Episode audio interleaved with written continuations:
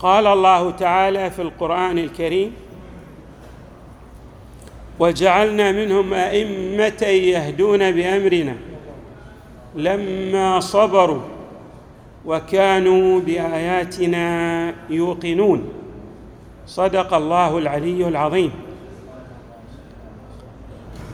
إمامنا الصادق عليه السلام له أدوار مختلفة. سنذكر أمرين يتعلقان بشخصية هذا الإمام العظيم. الأمر الأول هو الجانب العبادي في شخصيته ونقصد به الجانب العبادي بالمعنى الخاص. والأمر الثاني هو الأمور التي كان يقوم بها الإمام عليه السلام من أجل ربط الناس بشخصية جده المصطفى صلى الله عليه وآله. كان الإمام عليه السلام يتعامل مع شخصية المصطفى صلى الله عليه وآله بنحو من التعامل الخاص. وهذا التعامل يريد الإمام عليه السلام أن يرسخ جذوره في تعامل جميع المسلمين مع المصطفى صلى الله عليه وآله. فكان الإمام عليه السلام يظهر مكانة المصطفى بأنحاء مختلفة سنشير إليها على نحو من الاقتضاب. أما المحور الأول كل الأئمة من أهل البيت عليهم السلام جسدوا أعلى درجات الانصهار في بوتقة العبودية لله تبارك وتعالى في المنحيين العبادة بالمعنى العام والعبادة بالمعنى الخاص. العبادة بالمعنى العام بمعنى أن جميع مسارات حياة الشخص تكون مطبوعة بطابع عبادي. حركة هذا الشخص سواء في جانب تعامله مع غيره أو في جانب تعامله مع نفسه أو في علاقته مع مفردات الكون الأخرى. تكون المنطلقات منطلقات إلهية عبادية. هذا نسميه العبادة بالمعنى العام أي أن السبيل والطريق الذي يتحرك فيه المرء هو الطريق الإلهي المرسوم من قبل الله تبارك وتعالى. وهناك عبادة بمعنى خاص اي يكون الشخص يظهر هذا التواضع لله تبارك وتعالى ويكثر من العبادات سجود ركوع ذكر أدعية تلاوة للقرآن الكريم وما إلى ذلك من الأمور العبادية بالمعنى الخاص. لننظر إلى مفردة من هذه المفردات. الإمام الصادق عليه السلام في صلاته في حجه وكذلك أيضا في الأنماط الأخرى من العبادات. كان يجسد هذه العبادات بنحو من الخضوع لله تبارك وتعالى. تكاد أن يعني تتعجب من هذا الانصهار والإندكاك في في العبودية لله تبارك وتعالى. أحد الرواة يقول وهو محمد وهو بكر بن محمد الأزدي يقول خرجت أطوف وأنا إلى جنب أبي عبد الله عليه السلام حتى فرغ من طوافه ثم مال أي الإمام فصلى ركعتين مع ركن البيت والحجر. أول حجر. فسمعته يقول ساجدا سجد وجهي لك تعبدا ورقة. ولا إله إلا أنت حقا حقا. الأول قبل كل شيء والآخر بعد كل شيء. وها أنا ذا بين يديك ناصيتي بيدك فاغفر لي إنه لا يغفر الذنب العظيم غيرك فاغفر لي فإني مقر بذنوبي على نفسي ولا يدفع الذنب العظيم غيرك. لاحظوا هذا الابتهال إلى الله تبارك وتعالى والثناء على الله بالأمور التوحيدية. لا إله إلا أنت حقا حقا الأول قبل كل شيء والآخر بعد كل شيء.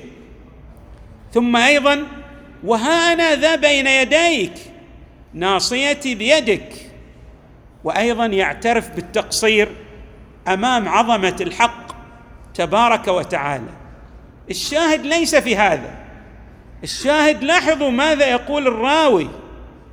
يقول ثم رفع الإمام رأسه ووجهه من البكاء كأنما غمس في الماء. كأنه ماذا؟ خرج من الماء. جميع وجه الإمام عليه السلام مملوء بالدموع. كان يعني وهو ساجد تنهمر دموعه خشوعا وخضوعا للحق تبارك وتعالى. هكذا كان كل إمام من أئمة أهل البيت في العبودية بالمعنى الخاص. أما ما يتعلق بالمحور الثاني وهو في ربط الإمام الصادق عليه السلام الأمة بجده صلى الله عليه وآله وذلك من خلال إدراك الإمام عليه السلام لعظمة المصطفى صلى الله عليه وآله. انظروا كان إذا ذكر جده يتغير لون وجهه يحمر مرة ويصفر أخرى. يدرك عظمة النبي صلى الله عليه وآله وأنه لا نظير له في عالم الإمكان. جميع المخلوقات هي أقل رتبة من النبي صلى الله عليه وآله. أيضا كان يذكر صلوات الله وسلامه عليه زهد النبي. ويقول إن النبي صلى الله عليه وآله لا نظير له في زهده. لاحظوا هذا. الإمام كان يعني بمعية بعض الأشخاص فذكر زهد النبي صلى الله عليه وآله فعلق الإمام قال بأبي من لم يشبع من خبز الشعير وما أكل من خبز البر قط. كل طعام شعير ما كان يحرم خبز البر لكن فيه لذة زائدة النبي صلى الله عليه وآله لا يريد أن يلتذ بهذا الطعام تواضعا لله تبارك وتعالى.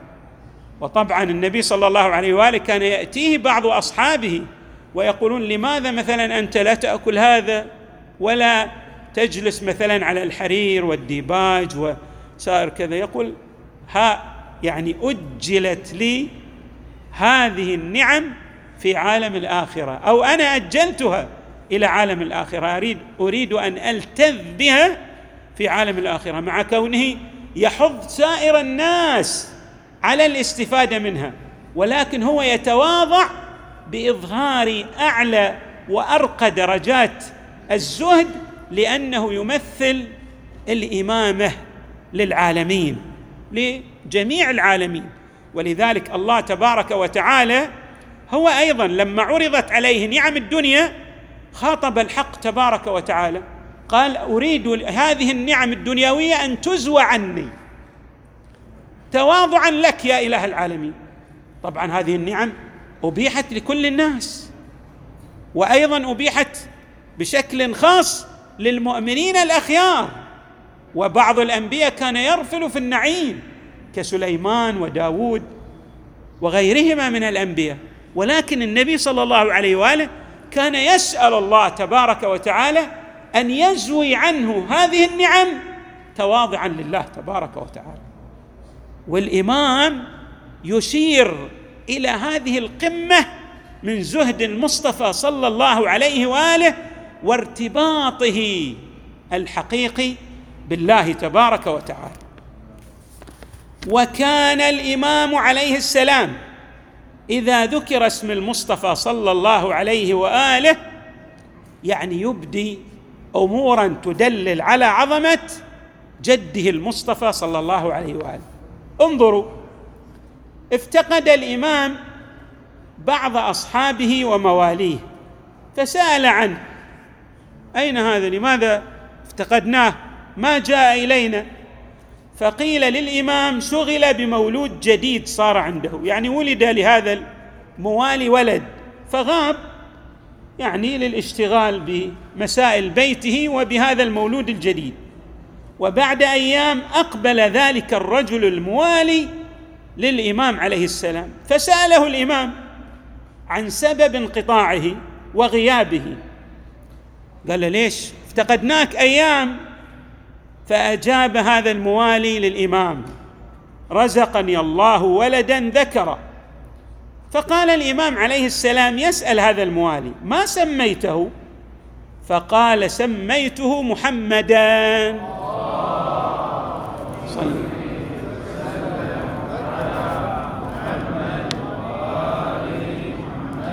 ولما سمع الإمام بهذا الاسم المبارك أخذ يكرر هذا الاسم ويطأطئ خده المبارك حتى كاد أن يلصق خده بالتراب. يعني أدنى درجات اللصوق كأنه يريد أن يسجد من شدة تواضعه لذكر اسم النبي صلى الله عليه وآله. وهو يقول أيضا بأبي وأمي خير الآباء. يعني ما في أب في العالم وهو أيضا أب لجميع المؤمنين صلوات الله وسلامه عليه. أنا وأنت يا علي ابوا هذه الأمة. أيضا الإمام عليه السلام كان يشير ويشيد إلى تلكم الخدمات التي أسداها النبي صلى الله عليه وآله للبشرية جمعاء وللمؤمنين بنحو خاص. وكان يقول على أن المؤمن ينبغي له أن يلتفت إلى هذه الخدمات التي أسديت من قبل المصطفى صلى الله عليه وآله وأن يثني على الله. ويشكر المصطفى ويدعو الحق تبارك وتعالى أن يجازي هذا النبي العظيم بأعظم درجات الجزاء. فكان الإمام عليه السلام يقول من قال عند كل صباح جزى الله عنا محمدا صلى الله عليه وآله ما هو أهله؟ أتعب ألف ملك يكتبون ألف صباح. الله. اذا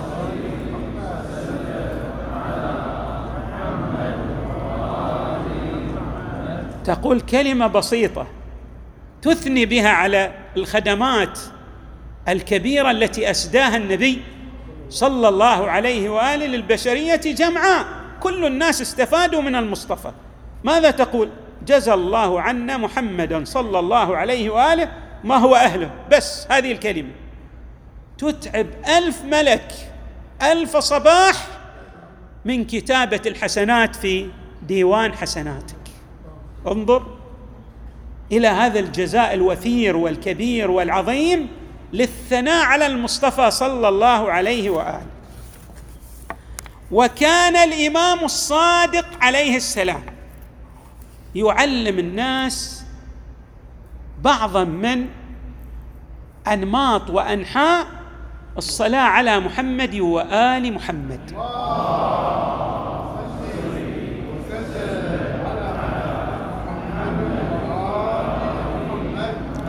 طبعا الصلاة على محمد وآل محمد أريد أن أقرب معناها. معناها إظهار التجلة.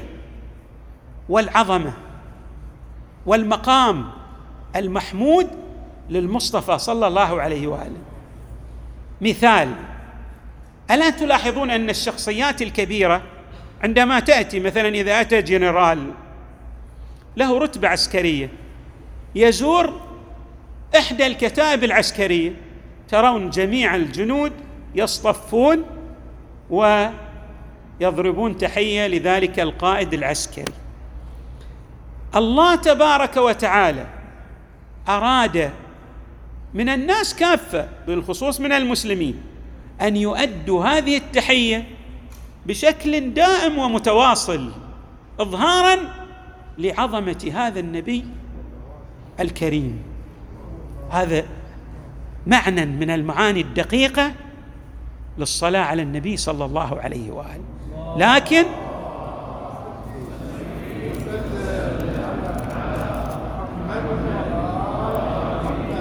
الإمام الصادق علم المؤمنين أنحاء متعددة من الصلوات.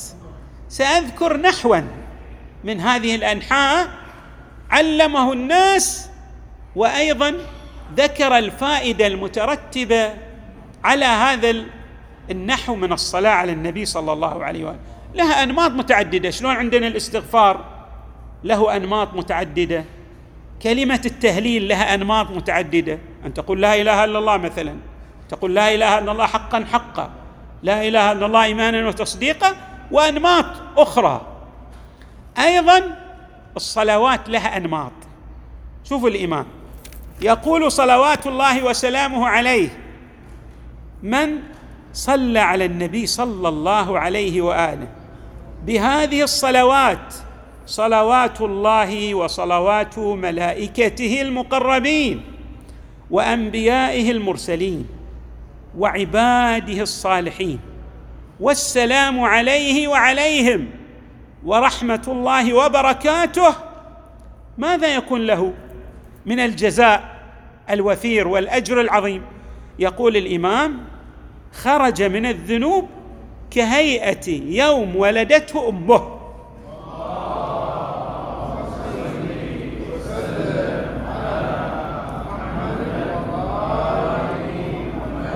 طبعا هذه الصلوات تحتاج إلى شرح معمق جدا ولكن الخلاصة أنه يبين جميع الذين يرتبطون بالحق تبارك وتعالى يؤدون هذا الثناء وتلك التحية التي أشرنا إليها للمقام الشامخ والعالي للمصطفى صلى الله عليه وآله. نسأل الله تعالى أن يجعلنا مع إمامنا الصادق عليه السلام ومع جده المصطفى ومع الأئمة من أهل البيت عليهم السلام في الدنيا والآخرة وصلى الله وسلم وزاد وبارك على سيدنا ونبينا محمد وآله أجمعين الطيبين الطاهرين.